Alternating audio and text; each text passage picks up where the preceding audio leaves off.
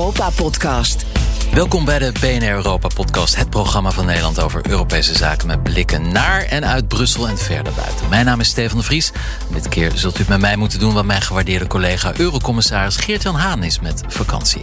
Vandaag staat deze podcast in het teken van de hashtag SOTU. Ik weet niet eens hoe je het uitspreekt. S-O-T-E-U. Je breekt er bijna je tong over de State of the European Union, oftewel de Europese Prinsjesdag. As I look back on this past year, and if I look at the state of the Union today, I see a strong soul in everything what we do. We praten straks over deze Europese State of the Union met Nienke van Heukelingen. Zij is onderzoekster EU en Global Affairs bij Klingendaal. En zij is hier in de studio in Amsterdam. En in het Europees Parlement in Straatsburg zit Bas Eickhout. Hij is Europarlementariër voor de Groenen. En aan het einde van deze uitzending bellen we ook even met Lars Duursma van Debatrix... over hoe von der Leyen het eigenlijk deed als spreker. Welkom, Nienke en Bas. Wat uh, vonden jullie uh, het meest opvallende vandaag uit de speech van von der Leyen? Uh, laten we met jou beginnen, Nienke. Um, ja, ik denk in ieder geval dat uh, wat, we vorig jaar zagen, is dat, dat Ursula von der Leyen um, benoemde dat de coronapandemie liet coronapandemie liet zien um, hoeveel kwetsbaarheid er om ons heen zit en hoe fragiel het leven kan zijn. En als ik haar boodschap van toen zou moeten samenvatten, zou dat zijn: Europa, je staat er alleen voor. Pak die, pak die kans die deze crisis je nu biedt. Ja, dat was dit jaar echt wel anders. Ja. Ja, dus, dus meer actie. Uh, Bas Eickhout, uh, we tutoyeren elkaar, want we kennen elkaar al jaren. Uh, jij zat erbij in de arena vandaag. Wat viel jou op in Straatsburg? Ja, goeie, goedenavond. Um, ja, wat mij gewoon wel opvalt. Uh, Ursula von der Leyen is echt op zoek naar een verhaal voor Europa. We hadden vijf jaar lang Jean-Claude Juncker. Ja, daar spatte niet de ambitie vanaf. Dat was toch vooral iemand die het een beetje droog wilde houden. Uh, en je hebt eigenlijk met Ursula von der Leyen een, een commissaris, voorzitter, die wel echt uh, het gevoel heeft van ik moet een nieuw verhaal vinden voor Europa. He, je gaat de, de harten van de mensen niet veroveren door continu te zeggen ja, Europa is complex en laten we het een beetje zakelijk houden. Ze wil echt iets neerzetten. Ja, door corona is dat natuurlijk wel ja, is dat flink in het water gevallen. En ja, dit is toch een beetje de zoektocht naar van waar staan we na corona. En, en ja, dan, dan was daar geopolitiek internationaal, hè, wat net al gezegd werd. Dat, dat, dan staat Europa er best wel alleen voor. Maar men probeerde ook wel juist hè, neer te zetten dat Europa zelf ja, toch, toch goed, goed bezig is op een aantal fronten. Dus er zat ook wel wat zelfapplaus bij. Ja. En ja. Nou, zullen we het er wel over hebben, maar ja. soms, soms iets te veel wat mij betreft. we staan er goed op. Uh, waar gaan we naartoe? Waar staan we nu? We gaan er straks uitgebreid op in. En in deze uitzending kijken we ook nog even naar de Duitse verkiezingen... die over tien dagen zijn. En we pakken het Brusselse nieuws van deze week mee. En zoals altijd sluiten we BNR Europa af... met onze eigen Europese hitparade.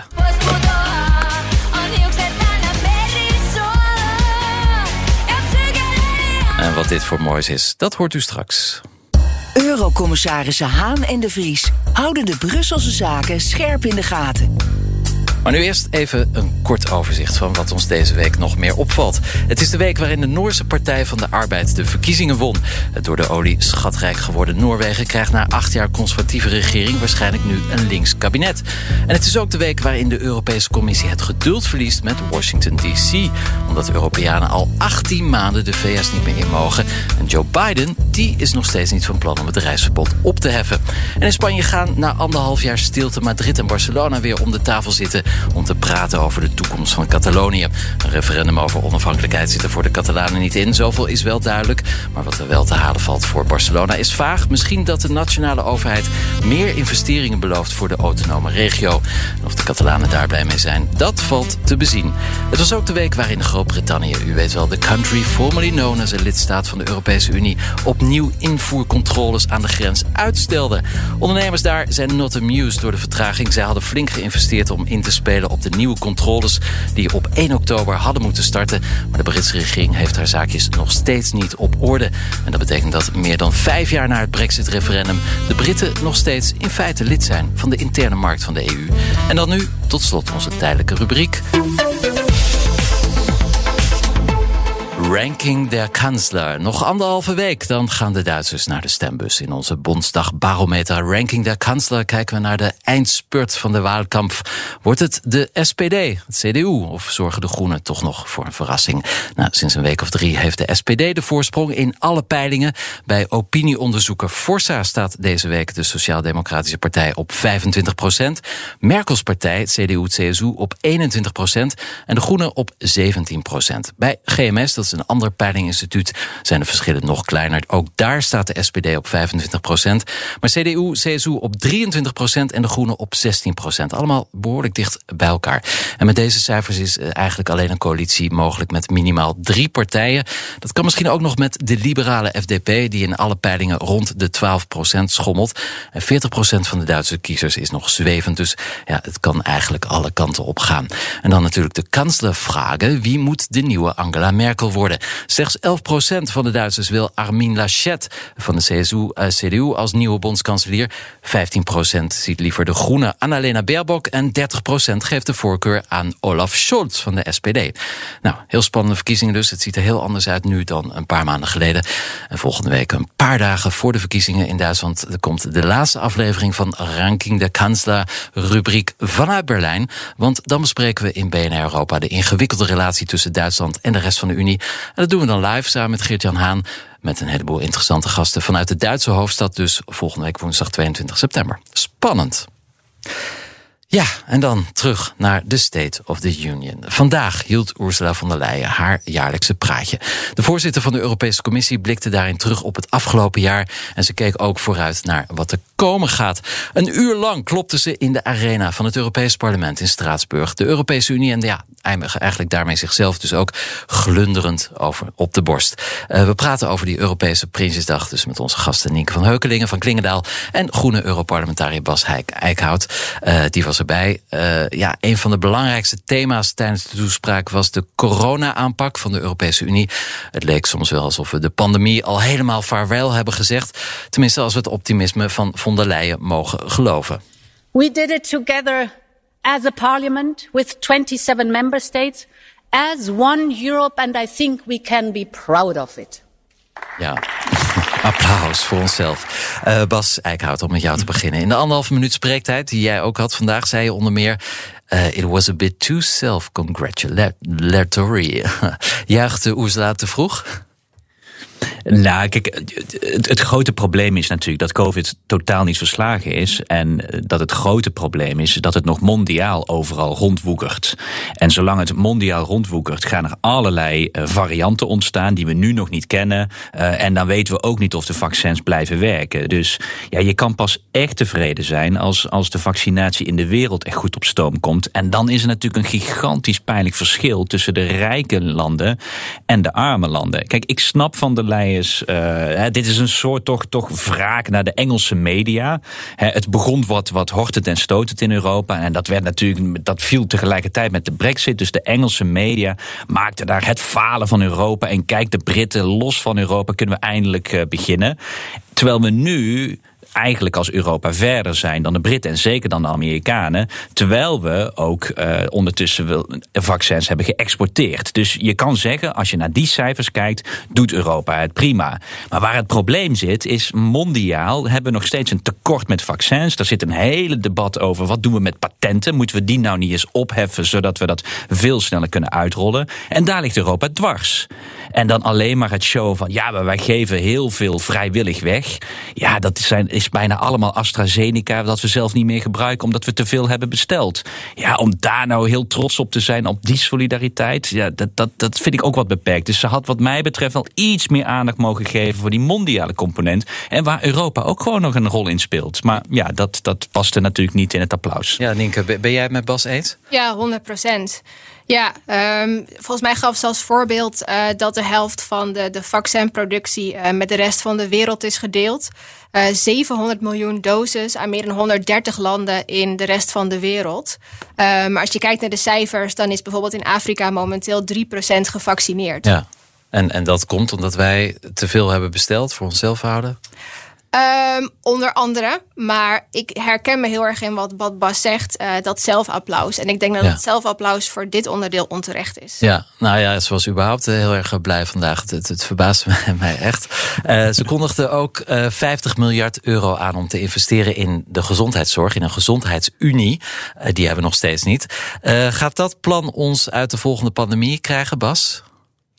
Nou, nee, dat denk ik niet. Uh, hè, de, omdat een pandemie heel onvoorspelbaar is. We weten niet hoe die eruit ziet. Maar kijk, wat we natuurlijk wel geleerd hebben van deze crisis, zoals wel heel vaak bij crisis, is dat uh, de eerste reactie is bijna altijd nationaal. We hebben geprobeerd het zelf op te lossen. We gingen de grenzen sluiten. Nou, we kunnen het allemaal nog herinneren. Ja, daar is niemand beter van geworden. Je ziet dat in deze crisis wel Europa toch een soort comeback heeft gemaakt hè, van toch meer samen doen. En eigenlijk heeft de Europese Commissie nu van ja, wij moeten eigenlijk in de volgende crisis... moeten we niet diezelfde fouten maken en moeten we beter voorbereid zijn. Nou ja, dan, dan lijkt het me logisch dat je daar gaat kijken van... wat kunnen we daarvoor een, een, een uh, ja, eigenlijk een soort, soort uh, instantie oproepen... Die, die daarna gaat kijken hoe dit te voorkomen de volgende keer. Maar het is weer een voorstel van de commissie. Daar gaan eerst alle lidstaten overheen. Dus dat, we zijn er nog niet. En voordat we daar zijn, vrees ik een nogal wat gemankeerd instituut die een beetje mag doen, maar niet te veel. Want nationale soevereiniteit op gezondheidszorg. Uh, en, en vrees ik dus dat een volgende pandemie we echt nog wel weer wat meer fouten moeten maken. voordat we inzien dat we iets echt Europees samen moeten oplossen. Ja, dit zei Ursula von der Leyen over vanmorgen in Straatsburg. Luister maar even. The work on the European Health Union is a big step forward. And I want to thank this House for your support. We have shown that when we act together, we can act fast. Take the EU digital certificate. Today, more than 400 million certificates have been generated across Europe. Ja, digitale coronacertificaat noemt zij hier Ursula von der Leyen als voorbeeld. Uh, Nienke, kunnen we meer van dit soort samenwerkingen verwachten? Wordt het iets blijvends, uh, denk jij? Nou ja, als je kijkt naar de, de Euro Europa-integratiemotor, die verloopt natuurlijk vaak via crisis. Hè? Ja. Um, en ik denk dat we zeker ook wel een stap kunnen maken in het, in het bestrijden van, van deze pandemie, uh, misschien in een volgende pandemie. Bijvoorbeeld het gezamenlijk inkopen van medicijnen, mondkapjes. Uh, en ik denk dat het heel goed zou zijn om daar de centrale regie op te pakken. Um, maar ja, we, we, gaan het zien. Ik hoop in ieder geval niet dat er nog een pandemie komt. Uh, laat ik dat voor opstellen. Nou, nou, volgens virologen is dit onvermijdelijk ja, dat er nog één ja. komt. Dus we kunnen maar beter voorbereid zijn. Um, een ander belangrijk thema natuurlijk vandaag, het klimaat, de Green Deal. Uh, laten we even horen, luisteren wat uh, Ursula von der Leyen daar vandaag over zei. In my speech last year, I announced our target of at least 55% emission reduction by 2030. Since then, we have together turned our climate goals into legal obligations. Legal obligations, een reductie van 55% in 2030. Dat is al over 111 maanden, heb ik net uitgerekend. Is dat ambitieus of is het te weinig, Bas Eickhout van de Groenen? een mooi antwoord. het antwoord al ken. ja, ja, maar het, het, het, antwoord is ook om alle, in alle eerlijkheid beide. Kijk, het is ambitieus, omdat we echt tot nu toe uh, hebben we wel reducties gedaan. Maar het was he, de vermindering van uitstoot, maar het was nog wel echt laaghangend fruit. Dus we moeten versnellen de komende tien jaar. En dat is zeker ambitieus. Maar als je gewoon gaat kijken naar wat er nodig is om die Parijsdoelen, hè, dus de opwarming beneden de anderhalve graad te halen, ja, dan zouden we zelfs nog meer moeten doen. Dus ja, ambitieus, maar tegelijkertijd uh, toch ook nog te weinig. Dus, dus het kan allebei zijn. Ja, allebei. Nienke, eh, wat, wat denk jij? Hoe sta jij er tegenover? Over het, wat, wat Ursula von der Leyen over het klimaat zei. Is het genoeg? Of, of denk je van nou, uh, 55 procent, fit for 55? Uh, ja. het is, we halen het niet. Het is zeker ambitieus. Um, uh, en het is ook denk ik goed dat er sinds juli concrete voorstellen liggen. Maar dat betekent niet dat die voorstellen op korte termijn zullen worden omgezet in beleid. Um, en wat Bas ook al zegt, nu begint het onderhandelen met het Europees Parlement, met de lidstaten. Uh, en ik verwacht niet dat dat heel soepel zal lopen. Uh, er zijn dingen, die, zitten dingen in die pijn doen. Uh, het zal geven en nemen worden. Dus ja, ik denk dat het doel, de doelen en de voorstellen die liggen er, maar nu de volgende stap nog. Ja, een van de dingen die mij ook opvielen vandaag eh, in de speech van Ursula von der Leyen is dat ze het heel erg veel had over de jeugd, uh, de toekomst. Uh, dat zijn zij. Eigenlijk, ik vertaal het een beetje met. ze gaf de jeugd zoveel credits dat ik dacht van. ze zegt eigenlijk de oude, oude garde zoals ik, die hebben het verbruikt. En ik dacht, waarom stap je niet op en geef je een 18-jarige de plek? Hoe, hoe, hoe, viel jou dat ook op, Nienke? Deze jeugdhandreiking? Absoluut, ja. En 2022, hè, het jaar van de Europese jeugd. Um, ik val er officieel ook niet meer onder. Ik ben 33. Ik hoop eigenlijk nog een jaar of 60 te leven. Ja, dus ik hoop ook dat ze. precies, ja. Ik hoop ook dat ze met mijn generatie nog, uh, nog rekening houdt.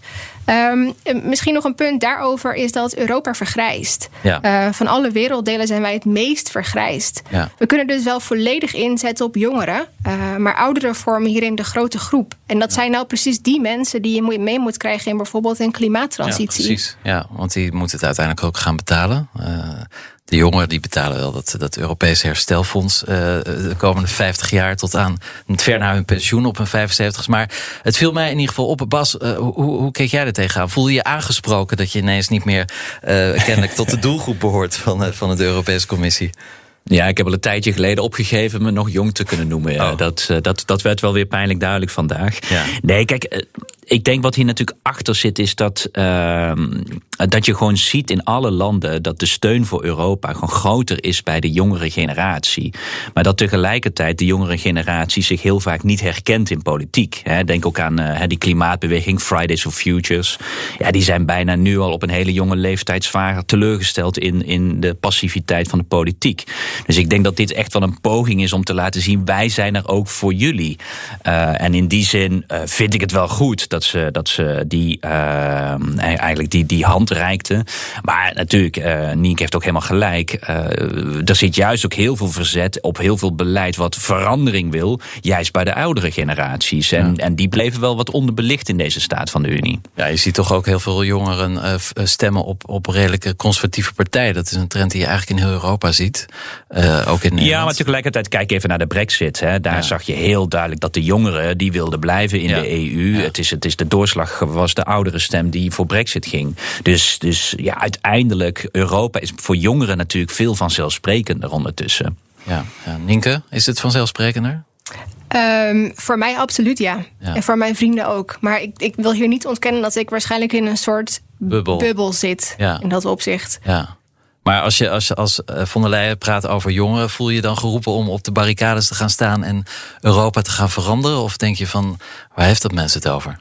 Nou ja, ik voel me dus eigenlijk niet meer aangesproken. Volgens mij is jongeren tot 25. Ja. Um, dus dan moet ze het maar met die groep gaan doen. Ik ben benieuwd hoeveel jongeren tot 25 vandaag hebben gekeken naar de State of the Union. Bas Eickhout, houdt het Europees Parlement dat bij? Hoeveel mensen eh, vandaag kijken naar, naar het parlement?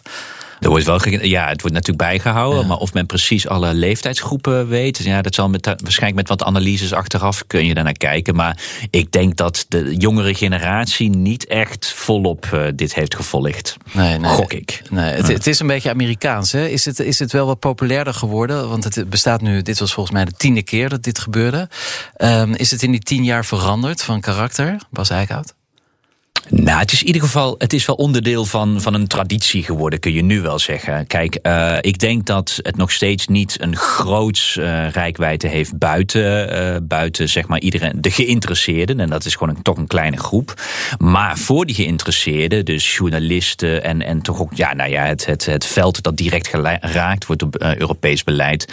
Ja, daar wordt ondertussen wel naar uitgekeken van, hé, hey, wat, wat gaat er opnieuw aangekondigd worden? Welke nieuwe initiatieven komen eraan? Wat, wat wordt het narratief? Hè? Wat wordt de verhaal? Verhaallijn.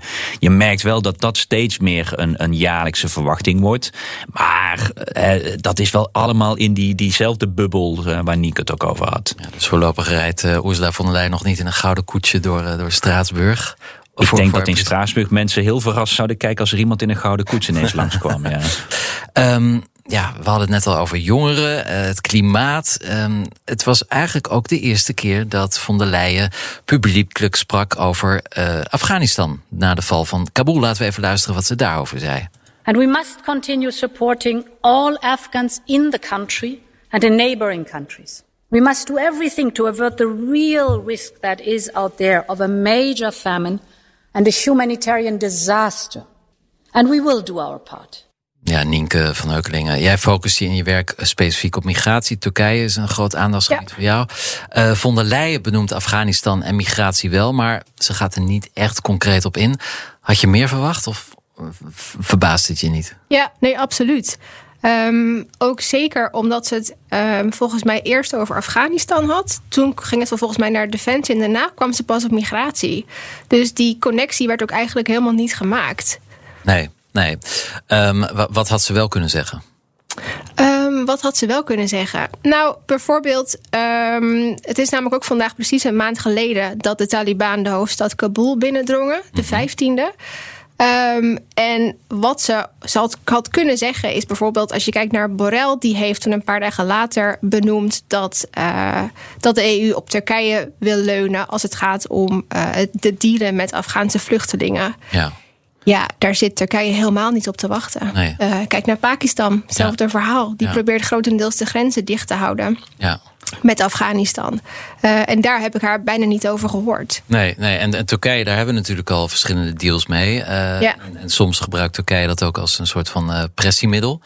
Um, is, is, is het überhaupt een goed idee om, om daaraan te denken? Dat we nog een keer met Turkije iets overeenkomen?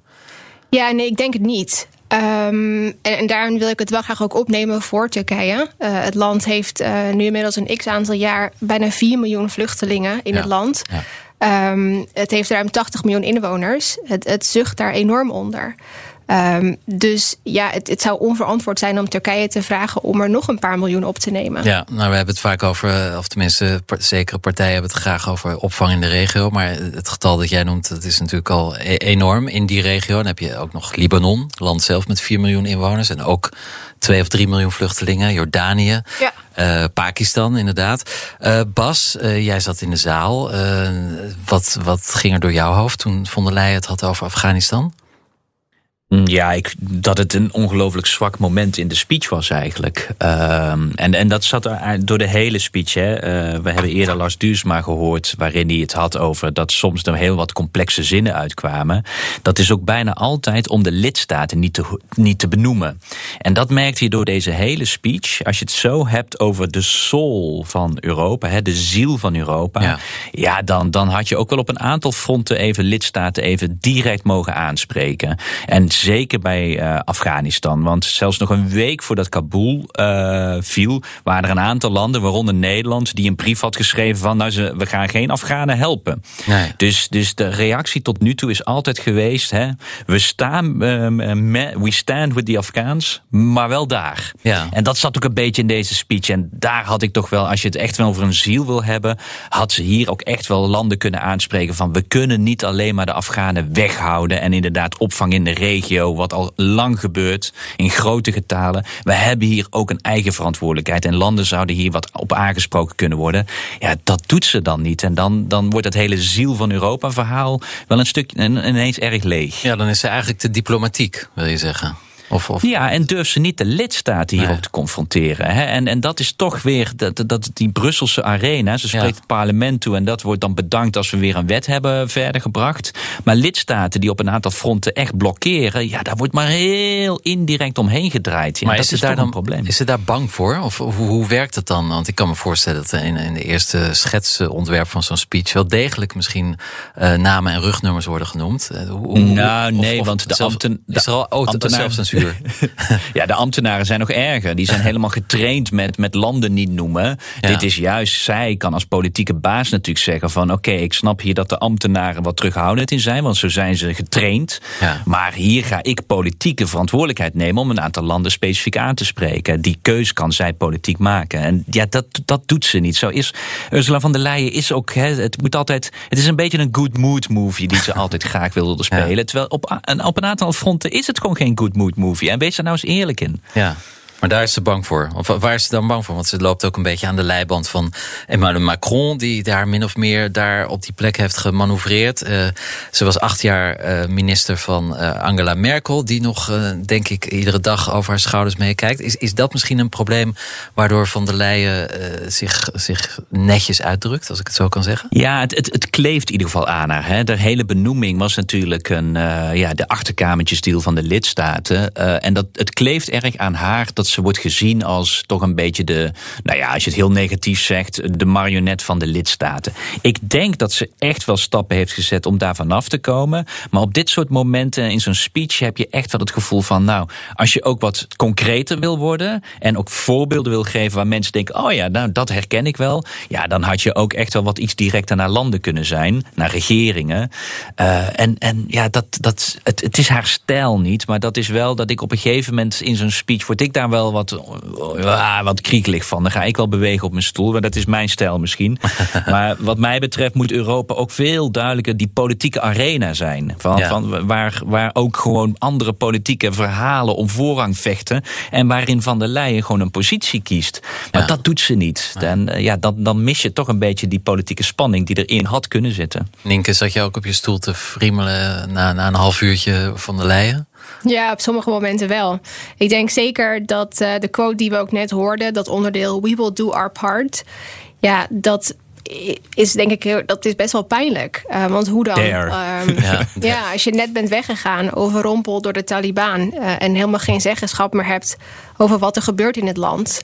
Um, en die belofte van 100 miljoen euro extra uh, aan steun voor humanitaire hulp, ja, dan, dan ben je er dus gewoon niet. Nee, dat is en, en dat... minder dan Siewert kreeg voor zijn maskerade. Dus het is inderdaad peanuts voor, voor de Afghanen. Ja, dus op dat moment zat ik zeker even op het puntje van mijn stoel dat ik dacht, ah, kom op. Kom op, maar het kwam niet op. Uh, waar, waarmee ze wel kwam, Ursula van der Leyen uh, van Afghanistan, ging ze eigenlijk vrij moeiteloos over in, uh, ja, in het volgende onderwerp. We have a long history in building and protecting peace.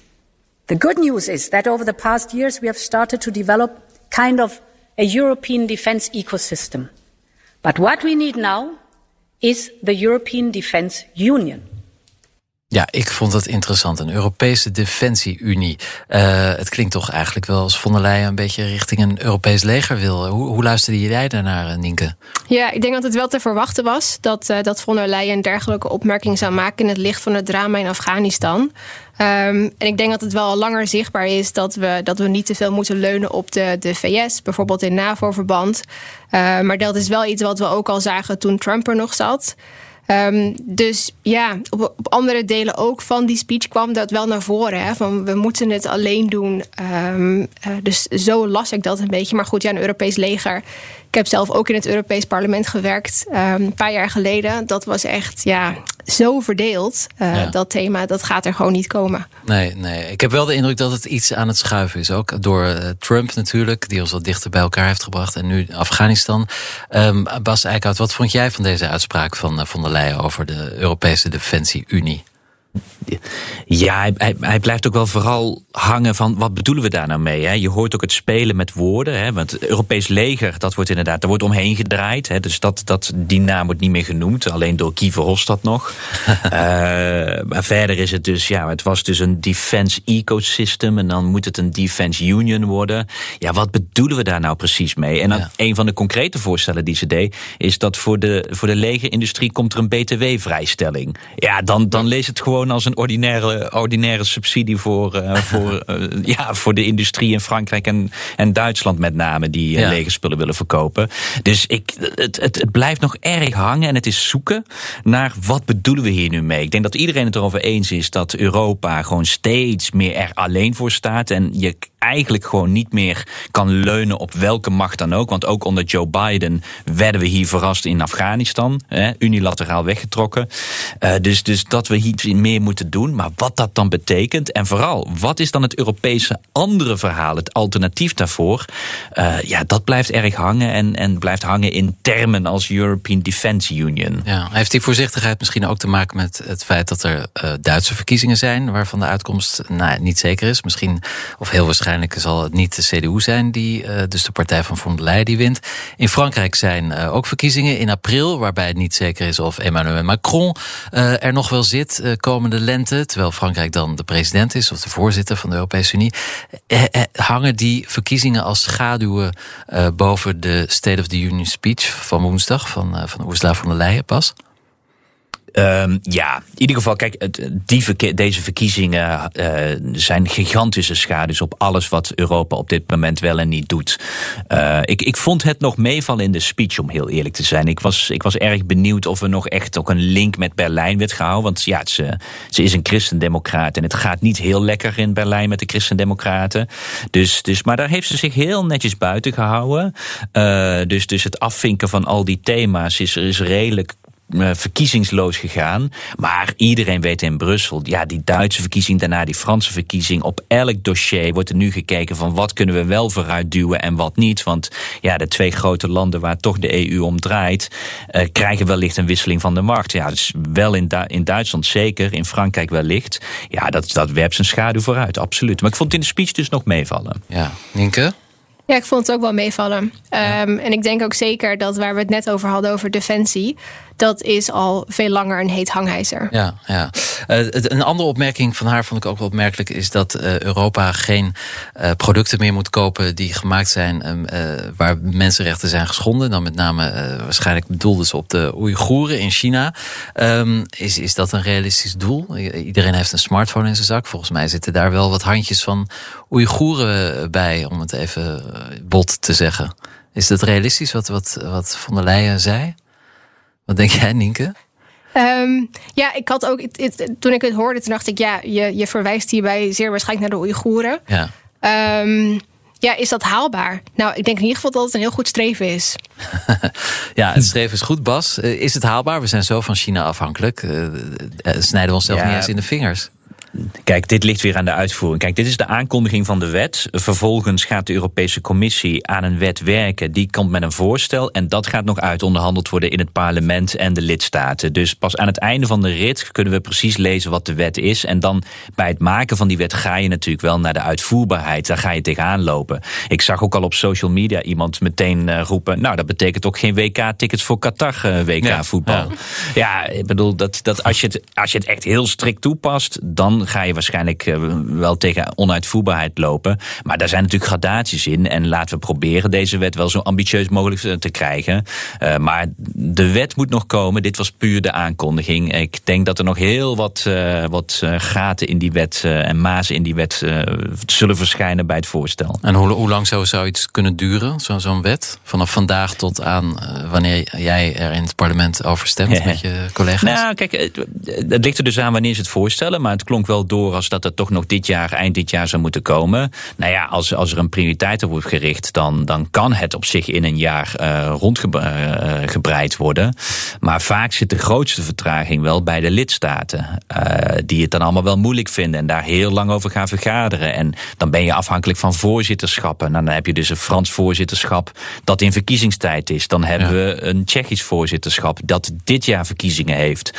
Dus zo zie je dat, dat, dat de realiteit toch ja, dan moet je snel denken aan 2023 voordat zo'n wet uh, er doorheen komt. Tja, dat is nog wel even wachten. En dan heeft ze alweer een State of the Union. In ieder geval, het was een interessante al twee, speech. Waarschijnlijk. Al, al twee, inderdaad. En dan ja. maakte zij ook al zich weer op voor de, voor de Europese parlementsverkiezingen. In 2024, als ik me niet vergis. Um, in ieder geval, ja, nou ja, we hebben het uitgebreid over gehad. De State of the Union, de Europese Prinsjesdag. Is het een, een, een ritueel dat herhaald moet worden, dat iets toevoegt? Nienke, wat denk jij aan de Europese Unie? Ja, ik denk dat het wel echt een belangrijk moment is. Um, wat je net ook al zei, het is de tiende editie dit jaar. Uh, en het is een moment om verantwoording af te leggen tegenover het parlement. Ik denk dat dat heel belangrijk is. Um, en ook die transparantie voor de plannen voor volgend jaar. Dus ja, ik, uh, ik vind het een heel goed moment. Ja, zou je een rapportcijfer willen geven aan Ursula van der Leyen? Hoe ze het deed vandaag? Van vandaag? Ja, ja ik vond het niet zo heel erg slecht. Nee. Uh, ik vond dat ze daar best wel met veel overtuiging stond. Ik geloofde haar wel, je wat ze zei. Ja, dus ik zou zeggen een 7,5. 7,5. Bas Eickhout. Uh, Von der Leyen was heel blij met zichzelf. Wat, wat zou jij haar geven als examinator? Uh, wel een voldoende. Uh, ja, ja, ja. Nee, maar dat heeft ook mee te maken dat ik. Uh, ik heb vijf jaar Jean-Claude Juncker meegemaakt. Nou, dat, dat waren echt. Dat waren, ik bedoel, oh, dat, dat waren State of the Unions die echt heel lang voelden. En volgens mij korter waren dan van Van der Leyen. Ja. Um, dus, dus nee, Van der Leyen probeert er wel echt een verhaal van te maken. En dat, dat waardeer ik. En, en dan smaakt het ook naar meer. Omdat je dan toch een beetje een gevoel krijgt van: oké, wat zijn nou de, wat zijn nou de grotere projecten waar Europa nu aan denkt voor het komend jaar. En dat is toch wel belangrijk, ook naar buiten. Niet alleen naar het parlement, maar ook gewoon voor de buitenwacht. Die een beetje ziet van, hè, Europa wordt toch vaak afgedaan als, als, als richtingsloos. Nou ja, dan is dit toch één keer per jaar een poging om een beetje in wat grove schetsen aan te geven waar het heen gaat. En dat doet ze goed. Uh, ik vind alleen, maar dat is echt ook een stijl. Ik, ik vind dat ze staat er zo heel erg overdreven blij op alle fronten. terwijl je het gevoel hebt van ja, op een aantal punten mag je echt tevreden zijn. Maar wees ook kritisch. En wees ook kritisch naar lidstaten. En wees ook kritisch naar het Europees Parlement. Hè. De zelfkritiek mag echt wel wat beter in Brussel. En mag ook zeker beter door Van der Leyen. Dus daarom zou ik haar een 6,5 geven. Uh, maar uh, ja, dat, wat ik zei, het is een stap vooruit ten opzichte van uh, vijf jaar Juncker. En nog ruimte voor verbetering dus. Nou, voor jou is het hiermee ook het parlementaire jaar geopend, Bas Eickhout. Ja. Dus het wordt druk, neem ik aan. Heel veel op de agenda. Ongelooflijk veel, ja. Nee, uh, en, natuurlijk op die hele Green Deal is er in juli een heel klimaatpakket. Dus dat zijn veertien wetsteksten. Nou, die moeten nu allemaal door het parlement heen. Dus uh, daar zit heel veel aan. En nou, we hebben nu alweer vandaag, we zijn net begonnen en er zijn alweer allerlei nieuwe aankondigingen. Dus uh, ja, dit, dit voor het parlement, wat toch vooral die wetgeving doet, lijkt het echt een hele drukke periode te worden. Nou, we houden het in de gaten hier bij BNR Europa. Ik dank jullie wel vanavond, vandaag wanneer je ook luistert naar deze podcast. Nienke van Heukelingen van Klingendaal en de groene Europarlementariër Bas Eickhout in Straatsburg. Dank allebei. Tot zover het innerlijk van de speech. Maar ja, wat ook interessant is, denk ik, uh, het uiterlijk. Oftewel de stijl van het optreden van Ursula von der Leyen. En daar kijken we even naar met een expert, Lars Duursma. Hij is communicatietrainer en oprichter van Debatrix. Uh, Lars, welkom. Um, jij hebt ook gekeken Hallo. vandaag naar Ursula von der Leyen. Ze was zelf heel erg blij met haar optreden. Ze kreeg ook applaus. Um, maar wat vond jij eigenlijk uh, van haar optreden? Maakte het indruk? Wat, wat viel je op? Ja, ik vond het veel beter dan eerdere jaren. Um, ik heb natuurlijk gekeken vanuit communicatieperspectief. En de EU is best lastig over het voetlicht te brengen. En Europees beleid zo mogelijk nog lastiger. Het viel me in ieder geval op dat de speech korter was. Het duurde minder dan een uur. Ja. En hij was meer naar buiten gericht. Dus in, in het verleden had ik vaak het idee dat de eigenlijke doelgroep vooral de 30.000 ambtenaren waren uh, die, die aan het luisteren waren. Want het is natuurlijk een prestige ding. Als je, als je beleid hebt en je werkt aan een beleid, dan wil je ook dat dat genoemd wordt in de belangrijkste speech van het jaar. En ik had in het verleden vaak het gevoel dat de 33 DG's, dus een soort ministeries, elke alinea hadden uitge of aangeleverd. Ja. En, en, en die aan elkaar werden geniet en werden uitgesproken. En dat vond ik dit jaar echt veel beter. Er was een duidelijke thematische opzet. Het ging over klimaat, gezondheid, defensie, mensenrechten. En dat vond ik dit jaar veel beter dan andere jaren. Je kunt je overigens natuurlijk ook afvragen voor wie was de speech bedoeld. En daar viel me op. Kijk, deze speech is natuurlijk een beetje gepikt uit Amerika, waar ze echt een traditie hebben met de State of the Union. Wat dat betreft is die traditie in Europa korter. Ja. En je ziet dat in Amerika heel nadrukkelijk ook door de president wordt gezegd. Um, dat die speech is gericht in het begin naar my fellow citizens of my fellow Americans. Ja. En je zag dat Ursula von der Leyen, die richtte zich heel nadrukkelijk vooral tot Mr. President, ja. honorable members. Dus heel erg op het Europees parlement gericht. Tuurlijk, daar sprak ze de speech ook uit. Maar ik vond dat ze best wel wat meer had kunnen doen om voor die 450 miljoen inwoners van de EU de speech ook begrijpelijker te maken. Ja, ja wat uh, begrijpelijker. Schortte er iets aan haar taalgebruik? Wat vond je daarvan? Nou ja, kijk, wat ik heel vaak. Eh, de, de speech is opgedeeld in thema's. En dat vond ik op zich goed. Hè? Dus die thema's waar ik, het, uh, waar ik het net over had. En dan is de grote vraag als je een speech schrijft. Um, wat neem je als vertrekpunt van zo'n thema? Begin je met de inwoners, waar zij zich gaan ergeren, storen. Of welke ambities er spelen voor de inwoners. Wat de impact is voor de inwoners. Of begin je met beleid? En heel vaak werd vandaag toch wel in de speech gekozen om elk blokje te beginnen met beleid. Hè, en wat we op dit moment hebben, wat voor uh, ambities er liggen qua beleid. En ik had daar eigenlijk liever uh, gezien dat ze ook wat vaker de, de handreiking zou doen naar wat iets betekent. En ook daar voorbeelden uh, geeft. Want ze heeft het bijvoorbeeld wel over Galileo gehad. Een van de succesverhalen van de Europese Unie van de afgelopen 10, 20 jaar. Ja, onze eigen Europese gezegd, GPS, waarmee we... Precies, ja, dan moet ik het eigenlijk uitleggen. Ja, want dan is het ook precies hetzelfde. Ja, het zit gewoon in alle smartphones. Maar mensen weten niet dat als je, je een app gebruiken om de weg te vinden, dat je dat gaat via Galileo. Iedereen noemt Precies. het nog GPS, maar ja, dat weten we niet Ja, eens. iedereen, ieder- iedereen denkt dat we de weg kunnen vinden dankzij Google, maar we kunnen de weg vinden dankzij Galileo. Iedereen denkt dat, eh, dat, die, dat die trucks zomaar bij toeval misschien op tijd bij de Albert Heijn komen als, ze als ze laden en lossen. Dat zijn allemaal de systemen van de Europese Unie die dat heel precies en nauwkeurig doen. Het is een succesverhaal. Vertel dat. Ehm, en, en zeg het niet alleen dat het over Galileo en mobiele telefoons gaat. Want dan denk ik nog steeds dat heel veel mensen geen flauw idee hebben hoe hun dagelijks leven beter, beter is geworden dankzij Galileo. Ja, ja, ze deed haar speech in, uh, in drie talen: het uh, Duits, het Frans en het Engels. Uh, ja, dat we eigenlijk niet meer officieel spreken in de Europese Unie sinds Brexit. Maar ook redelijk vloeiend. Um, ja, vond je dat ze. toch wel een officiële taal over soort. Ja, dus dat het is, wel. Ja, ja. Maar, maar er is een strijd gaande hè, om, om Engels te wippen. Ja. Tenminste, dat komt dan uit Frankrijk natuurlijk altijd. Ik kan het zeggen, alleen in Frankrijk. Precies wat. um, maar wat, wat mij opviel, Lars, ik ben benieuwd wat jij ervan vindt, is dat ze, ze zei het, ze sprak het goed, maar ze leefde het niet. Het, het, leek alsof ze gisteravond die speech had gekregen in haar hotelkamer van haar speechschrijvers. En uh, ja, het eigenlijk gewoon voorlas zonder dat ze het beleefde. Wat, wat, hoe zag jij het? Kon je dat zien aan haar ja, ik, lichaamstaal? Zo, zo, streng, zo streng ben ik niet. Dat is ook zeker niet gebeurd. Hè, want uh, vandaag direct uh, was de speech al in alle talen van de EU beschikbaar. Dus deze speech die was zeker twee weken geleden al. Tot het laatste woord was hij af. Ja. Hè, dus die speech die heeft ze echt wel eerder kunnen zien. Wat je hier eigenlijk vooral ziet is dat er heel veel taal in zit waar niemand um, uh, blij van wordt. Misschien als ik een voorbeeld geef. Um, uh, het, op een gegeven moment was een best belangrijk stuk ging over de vaccinaties. En daar kan je op heel veel verschillende manieren kan je uh, iets zeggen. En een van de dingen die ze wilden opmerken is dat in sommige landen in de EU-lidstaten veel gevaccineerd is en andere weinig. Ja. En welke formulering wordt dan gekozen? Dan zegt zij. We see worrisome divergences in vaccination rates in our union. Ja, je kan ook zeggen, en het, is, ik denk het is van, een puinhoop. nou ja, kijk, dat, dat, dat kan ze niet zeggen. maar, maar ze kan natuurlijk best zeggen dat in sommige lidstaten de vaccinatiegraad nog laag ligt. Of misschien Ja, wel nog te laag ligt. Of dat ze bezorgd is over de vaccinatiegraad in sommige lidstaten. Nou, daar voel je al veel meer bij dan uh, we see worrisome divergences in vaccination rates in our union. Dus soms zat er wel echt ambtelijke taal in.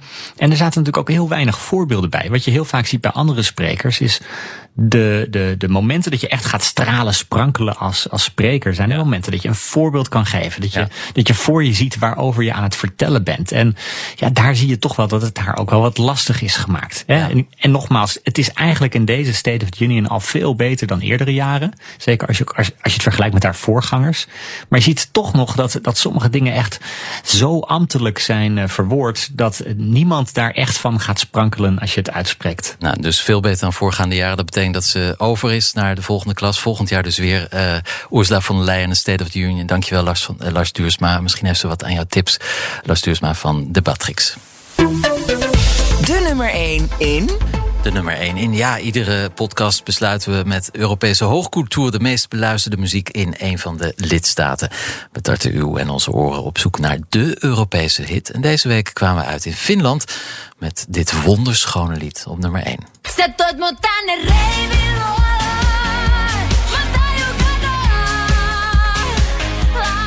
Nou, dit heet Reviluola van de groep Hallo Helsinki. En volgens Google Translate betekent dat naar de grot. Ik weet niet wat ze daar dan doen in Finland.